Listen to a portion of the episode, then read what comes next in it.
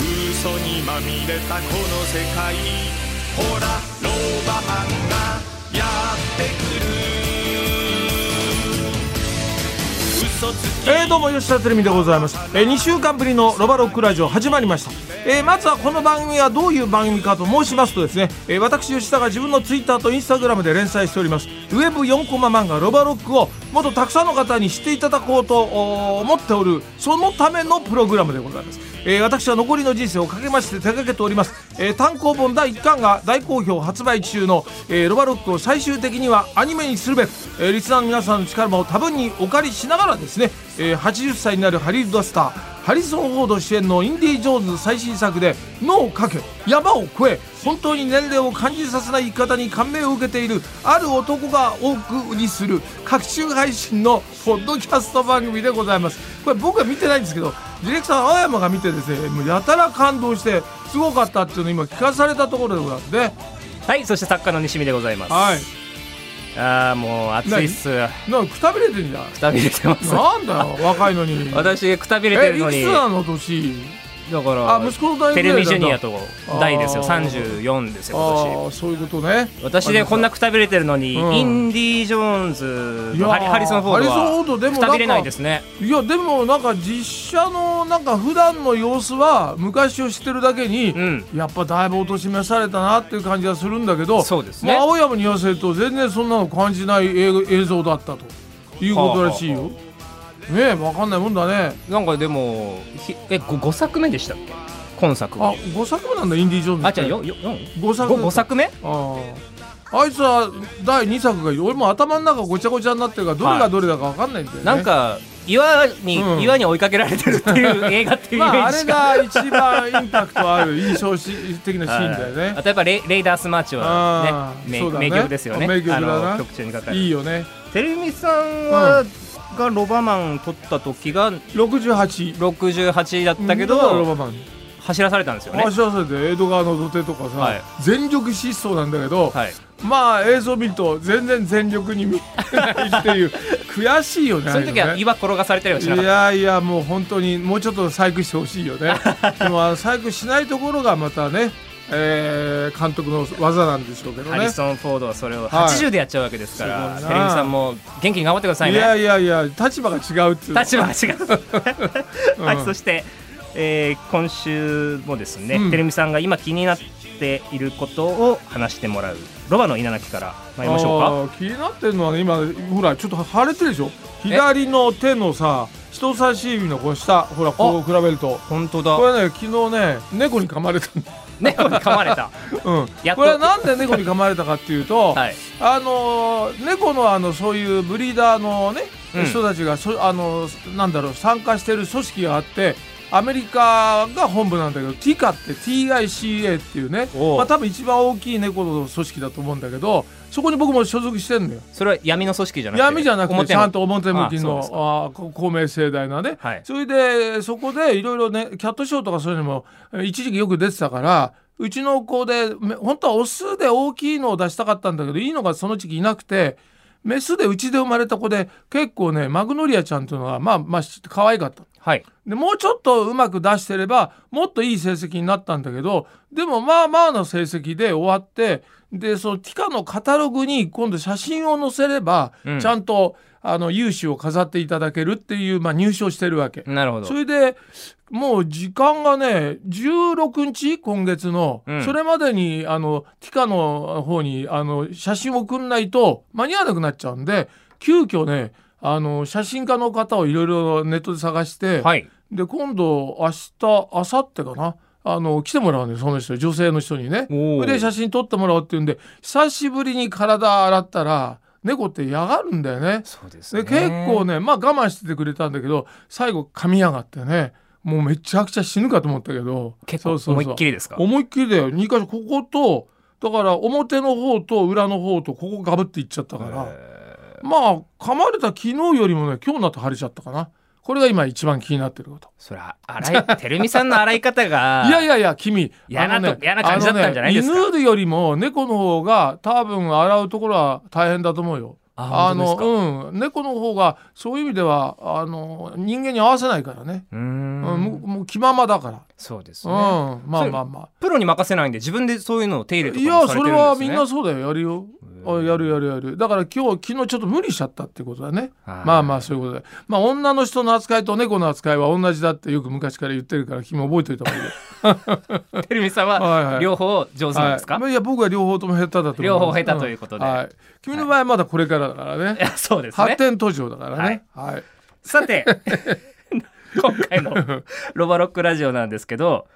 あのーうんてるみさんといえばですね、えー一部の人からこれは落語なんじゃないかと評されている、鉄板トークのネタの数々 い、いやいや「てるみの百回話」というああのこれね、まあ、聞いてる人がそういう言い方であのネーミングしてくれたんですけど誰がこれ最初に言ったのかって今となっては分かんないんだけど、がこれは「百回話」っていうのはん既存の言葉じゃなくじゃなくで造語なんですねそうだねだからもうそれ100回聞いたよみたいなことを誰かが言ってるうちに、うん誰かが「あじゃあそれ100回話でいいんじゃない?」みたいなはい感じで責められたって感じかな俺がだっね。てあれでしょ吉田てるみの百回話を聞く会みたいなイベンそトうもやったそうわこけれでしょはあのうん今所属してる事務所のねはいあのマネージャー兼社長の赤澤がうんそれやるっていうの今2回か3回ぐらいやってんじゃないかな金取って。 もう金取って来る人いるからなびっくりだよ。やっぱり新しい話聞きたいっていう時もあるけど、うん、でもねこれだよ新しい話もどんどん増えてんだよ。あそのもちろんそれはそうじゃない、だって俺生きてんだから、はいはいはい俺大体大変なこと起こる体質なんだよああ結構ね他の人よりもなんだかんだ被害者にたまあみんな俺のラジオの被害者多いけうど、ん俺も結構人生では被害者になる立場になることが多いのよそそうするとみんなあの結構被害者話好きなんだよ、なるほどうねん、あこんなひどい目にあったのかとかね、うん、確かにてるみさんって、うんあのなんでラジオ界ですごい成功されたにもかかわらず、うん結構負け顔が似合うっていうなんかあすごい珍しいタイプあのな、ー負け顔が似合うっていうか人生やっぱ負けでスタートしてるからうね、うんんやっぱ負け組勝ち組で言うと負け組って言われる方が気が楽だよねああそううなんんです多ね、分やっぱ負け組だと思うよ大成功って言う感じじゃないもんまあ特にうん年齢とか地位が上がってくると、うんすごい成功者みたいな感じ でおだてあだがめられてまあまもあねやりづらいですかそうら、ね大体みんなね昔の失敗とか扱わなくなってくんのよどんな人でもねうん喋り手はねで俺の場合は扱われちゃうタイプなんだよはいうん、だからそこは違うかもしれないねだから突っ込まれやすいんじゃないはい隙が多いっていうね、ちょっと今日ねそのうん100回話の、なんていうのかな、まあ西見君は全く俺のこと知らないと思うから、はい、ここでなんかいろいろ羅列されてる項目があるけどそうなかなかタブーと思うんですけどこの100回話をちょっと分析じゃないですけうど、んいいよ改めて取り上げようと思いまして、うんちょっとね青山ディレクターの方がリストを作ってくれたんですよ、うんうんうんてるみさんの100回話、ああ彼とはもうね彼が21の頃から仕事してるからね、長いんだよで今タイトルが書いてあります「カニ事件いきなりパンチ事件うん白龍事 件」白龍事件、 えうーんえー人のふんどし事あーなる件、ほどえーねいろいろあるんですけど、うんちょっとちょっとタイトルで引かれたやつを私リクエストしていいいでいすかよ、例えば、うん、何にしようかな何白龍事件ちょっと気になるんですけどああこれはそんな俺強いてそんなね話したくないネタなんだけあどやった白龍さんって言えばあの白龍さんですよ V シネの俳俳優のはいねあの方がゲストに来られたのある時うんこれはでもやる気満々かなそうだから青山は多分話しか知らないと思ううんあの直で D, D でからかかってかかってたわけじゃないからねうんで俺はねその頃ね結構遅刻癖が今あんましないでしょ俺そんなに。まあたまにしたまにしますけどねえ、そう、俺、西見くんで遅刻ってことないと思うよ。あったああっったたあったよ来なかったもんだって来なかったことあった一回だ一け回だから収録飛ばす飛ばそうかぐらいになったことあありましたあよったありましたよあそうだっけあなんか時間間違えたのかあ俺がね、うん多分あ思い出した思い出したもうするのも忘れちゃうからさ だからいいんだけどとにかくねいろんな人を待たせてまああの長嶋さんも一番最初にゲストブッキングをスタジオじゃないどっか場所にねうん長嶋さん来ていただいてで俺もそこに行ってで一緒にやってる尾又も行ってそれで3人でまあまあインタビューっていうかねやり取りのその時間をブッキングしてたのよ。で俺はねその日はあの遅れたくて遅れたんじゃなくてうん。あの他に取材があったのこれはね正当な理由なの。はい。おいでなんだっけなこれフライデーかなんかで犬かなんかのとの僕との生活ぶりをちょっとあの何枚かの写真を撮って紹介するみたいな特集を組んでもらってそれがめちゃくちゃ押したんだよ。でももちろん長嶋さんのことはマネージャーも言ってたんだけどもうどうにもなんなくなっちゃって。うん。で結局もう遅くなっちゃってそしたらもう俺はいけないことになって、はい中島さんのその 一番最初に会えるはずその何回かお会いしてるけどあの完全にボツにしちゃったわけ、はいそしたら中島さんは俺のこと認識してないんだよ当たり前だけど、はい。で小俣っていうのも女なんだけど俺のことも吉田テレビでえ女だと思ってたんだねだから収録はまあなんとかあ小俣が聞いて「あどうもどうもお疲れ様でした」って言ったら「あの、うん吉田テレビさん彼女にもよろしく言っといてください」っていうふうに言って、お帰りになったっていうのが、はこう長島事件なんだけどね。はい。で白龍事件はその流れの中でやっぱりまあこれは完全に俺がね遅刻したの。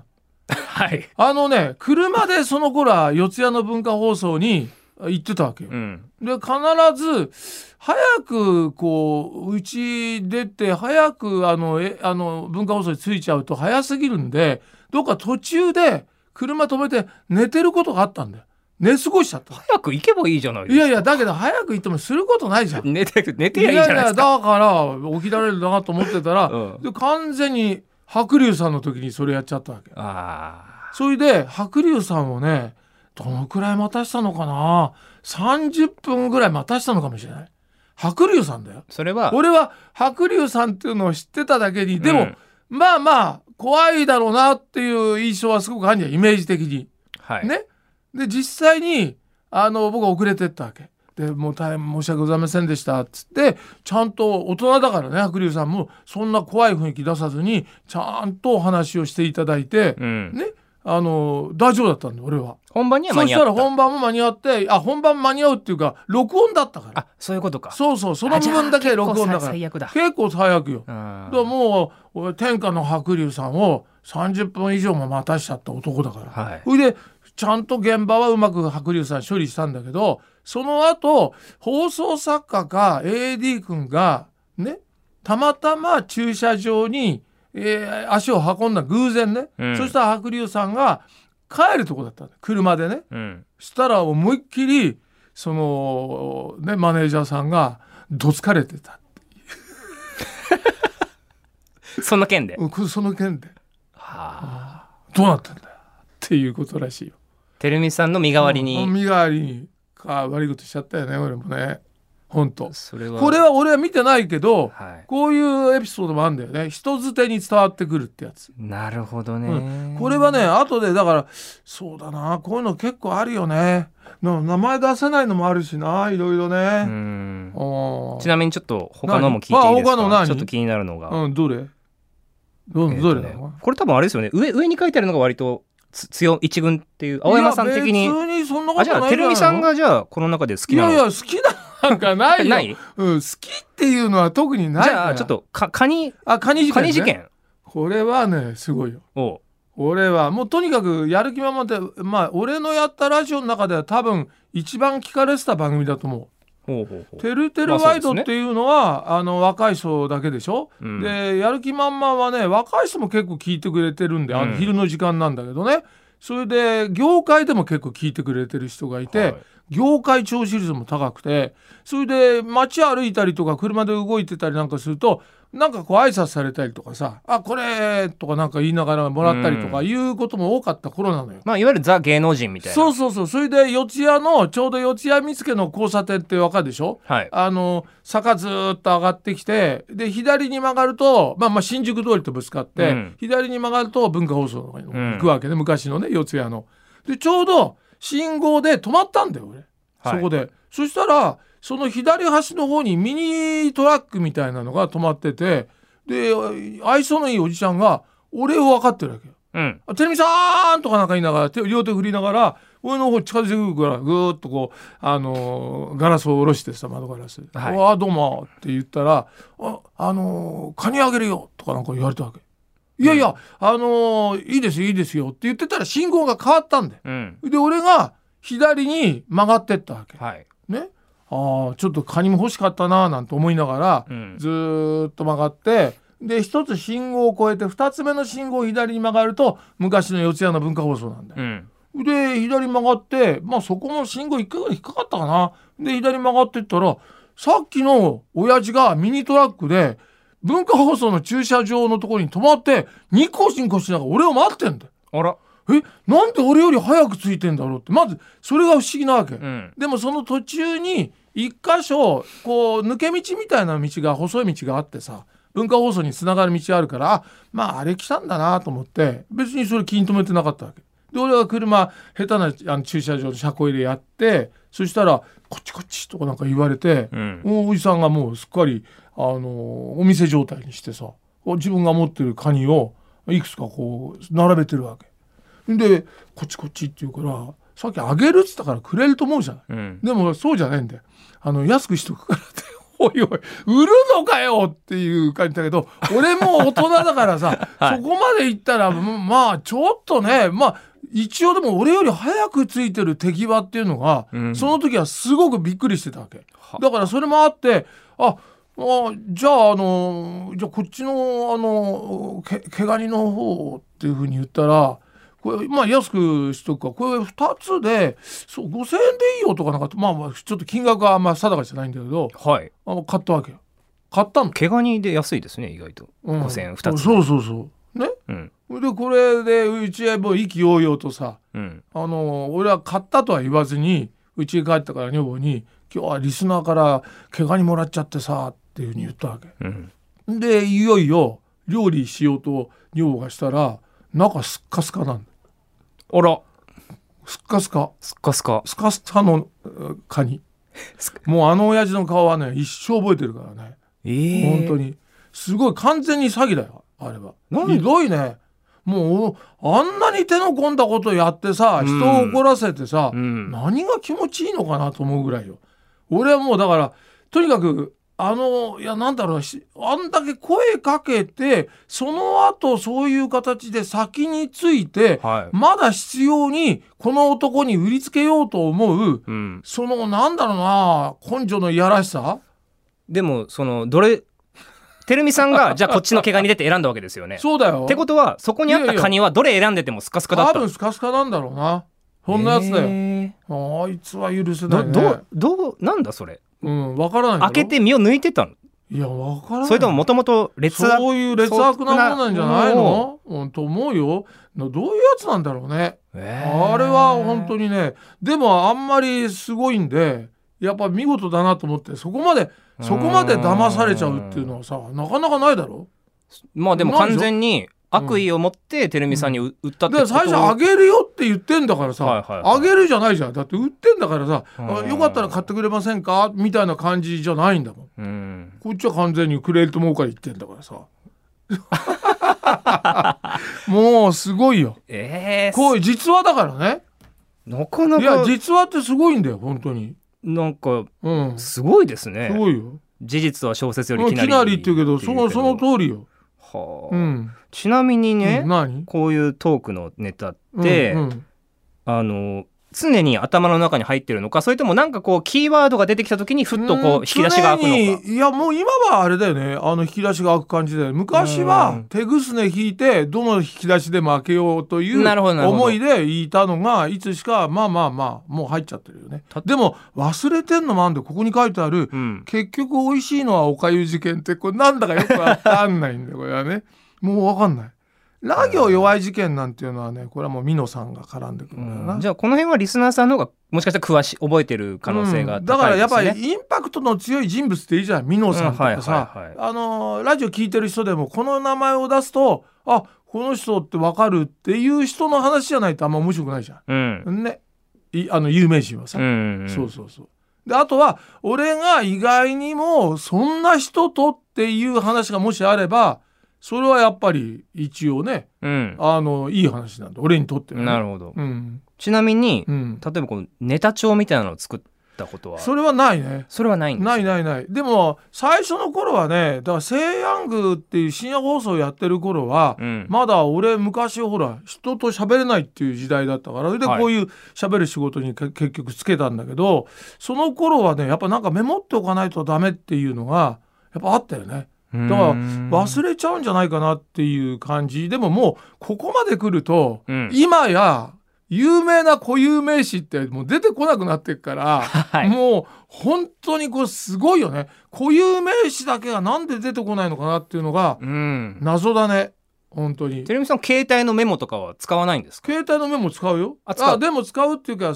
今日の例えばやんなきゃいけないこととかそういうのはメモったりはするけどねあこれ遠くにできるなみたいなあーそういうのそんはなのはもうさすがにただあのー何ツイッターとかああいうネットはいはいはのい記事かなんかは,、これは面白い記事だなっていうのはスクショしとくけどねもちろんねああなるほど、んそういうことなんだそうそうそう、例えば番組とかによって、うんあのー尺とか喋れる時間うん、変わるわけじゃないですか例えうんばテレビとかだったら、うん結構短い尺で喋んなきゃいけないみたいな、まあまあねそうそういうのは普段いやどだうさかれらてるテんでレすビでもこういうネタを喋らされることっていうのは過去あったけど、はいやっぱテレビの方が気使うよね、うんだって要するに俺のことをあんまよく知らないっていう人の方が圧倒的に多いわけだから、はいはいはいそのためにはやっぱネタはそれなりのネタじゃないと、うんやっぱ強力にならないじゃない、うんうんうんラジオを聞いてる人は大体俺のこと知ってる人が多いからねうんだからそのネタ選びも全然違うよね、うんその場によってね、はいはい、うん例えばね、うんまあ今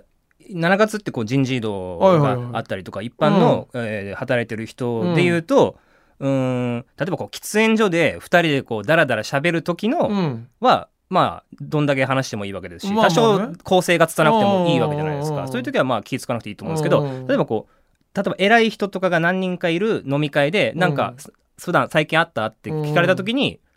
ここをこう編集してこうつまんで話さなきゃいけないみたいな、うんそういう時ってうんどどういうふうにやってますそのパッケージする時ってそう短くパッケージするいや時ーっていうのはそれはもうその人のセンスでやるしかないだろうね、うんだからこれこういう話聞いてあんま面白くないだろうなっていうふうに自分自身が思ったらそれそいじゃないとね、はいはいはいそこのネタはねだから確信のとこだけででも確信だけだと話つながんないって場合もあるかもしれないから、うんそういう場合は多少つまんないネタもくすぐりで入れとくとかさそういう作業じゃないの、あとはやっぱり、え西見君鉄板ネタ聞かせてよ君のいやいやいやなんかあるだろう鉄板ネタはあるだろうもう鉄板ネタ34ぐらいになったら鉄なんか有名人のネタとかないのいやいやいや今までああ有あ名あ人と数奇かましちゃいましたみたいな。いやえあ、あとっねたみたいな。 おいおい今なんだその目は止まったぞ一瞬。うん鉄板ネタじゃないですけど、あの有名人との話で言うと、うんうんあのこれ言ういいのかな別にまあいいうん大丈か夫名前出しても何あのお津川雅彦さうん。おんお、津川がさん。まだ生きこ染めだっおお、ごめんだった頃。た頃うに、んあのドラマの現場でちょっとねうん。ちょちょっとそういう仕事をしてたんですへーで一緒になる時がありましうて、んうんうんでうん。えーっとまあ私何をしたかというと、うんその脚本があるじゃないですか、はいはいはい。それをちょっとあのほ方言に直すみたいなああ、そんなことできんのをちょっとやってた時期があったんですね。じゃあだじゃあってわじゃあじゃあ私がほら、うん福岡出身だからああ、なるほどねそ。のあ、そそのの福岡の方のね。方のああ、言葉にちねょっと頼まれて、ああ、なるほど、なるほど。わでかったわかった直したプラス現場に行って、うんちょっとその方言指導的なこともうん。してくれませんかって,、うん言われた時がうあんって、そので時に津川さんに唇を奪われたっていう。いやいやそういうことじゃないんです けどただねうんそんなにほら予算も潤沢じゃなかったから、まあまあまあね私も毎回行くわけにはいかないんああですそよ。れはそうだよあの撮影が始まってしばらく経ってから、な。うんえー行きましておでう津川さんに、うん。えーご挨拶を、おいしそうだえーさせていただいたら、私はねその事情知らないんですうよんのに「今頃来たんですか?」って「遅いで遅いじゃないですか」って 怒られまして怒られた。怒られてうんで俺えどういうことなのと思って、うんプロデューサーの方をパッてうん目くばせしたら「うんすいませんいろいろ事情がありましてみたいな感じで「いなんだやだったら先に言っといてよ」と 思ってだったら俺そんなのんきに津川さんの前に行かないんだかすごら緊張するだろうねそういうのね。だって当時でもう大重鎮ですから、そうだね。めっちゃ怖いですよ津川さんに怒られるって,、だろうなはいああっていう話はもうありましたけどねああなるほどね。あんまりまだ話人に話したことなかったかもしなれなかいっですたけけど どいいねあの初おろしでね。発音したい方ままあみんなあると思うんだよね、こういうのね。テレビさんは、だからねえ えっとあそうだ何何ちなみにうん。過去話した話をちょっとうん。アップデートしたり、うん、新作をアップデートっていうのは特にしないよねもう自分自然としちゃってんじゃない自分の中でうんその話すを変わってると思うよ意識せ完ずに璧に同じってことはまずないんじゃないかなある程度あのそう忠実であれば、うんその方がもういいんじゃないかって気がするよ多分意識せずにてるみさん持ってるでしょうね、話をどんどんどんどんいや持ってないなそれはあそれはないんですそれは漏れないと思うもんへーだってもう盛りようがないじゃん美濃さんだったら相当盛るような気がするけど、うん俺意外とそれは盛らないなうん大体あの事実に近い感じでまとめるはいはうんいしじゃあうん最近これはまだ100今後100回話に育てようかなみたいなちょっと新作みたいなのないんですか新作はねちょっと何回か試してこれ育つかなみたいないやどうかないややっぱりねあれだねあのこれ何回か話したんだけど、うんあの駐車場スーパーのはいで行ったこともないスーパーの駐車場が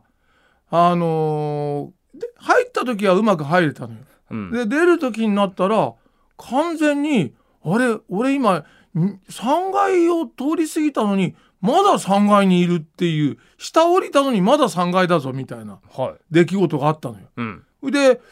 1階まで降りるとまだなんだか上にいるんだよ。ほあれ何これって言うんですっげえ動揺してるわけ初めてのところで。ううんで他の車も来たりなんかするから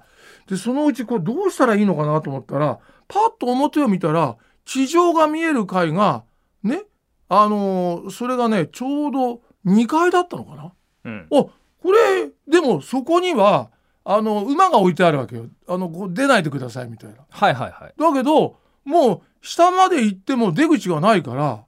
もうここ出るしかないなと思ってうんそこを馬をどかして後ろに女房乗ってんだよ。それでそこを車でバーって出たわけ。えどかして車出ちゃったんですか出たんだよ。だって他出る道ないから。もうそしたら怖いことするないやそこは一回人も歩いてたよ。うんだけどなんかどう 見ても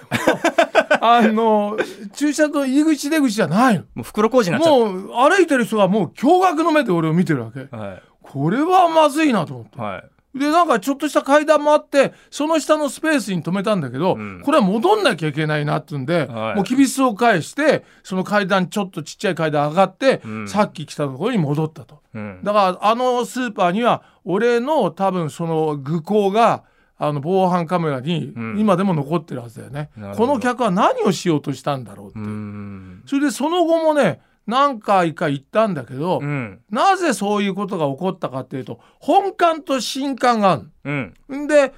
新館から本館の方に移って駐車場を止めるんだけど、うんね、本館の方から駐し新館の方に帰りが来るとまず向こうが4階だったりなんかするとこっちは5階だったりなんかするんだよ。はいはいはいそうするとよくあるよくあるその下降りると「あれ今4階だったのにまた4階じゃん!」っていう も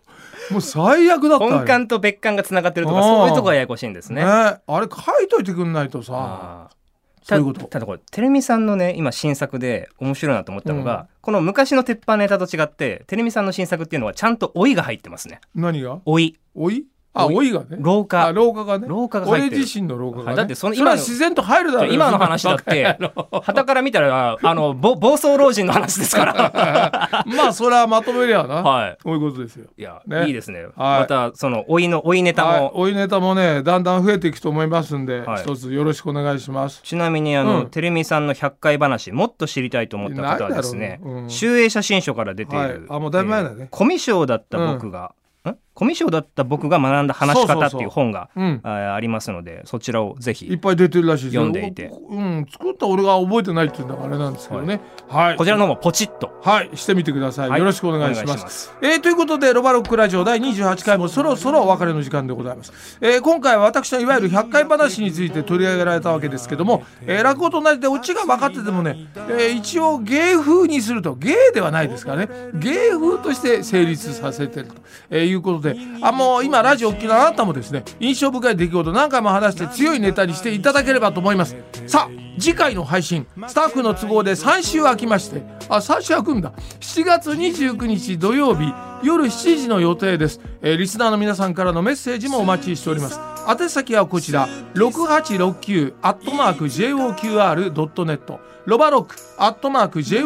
JOQR.net ロバロックラジオの公式ツイッター宛てにメッセージを書いてもらっても大丈夫でございます、えーもはや高級ブランド T シャツと化しておりますロバロックラジオオリジナル物販物販また物販 T シャツもぜひ、えーチェックのほどよろしくお願いいたしますそれでは今回のロバロックラジオはここまで次回まで顔を長くして待っててねーと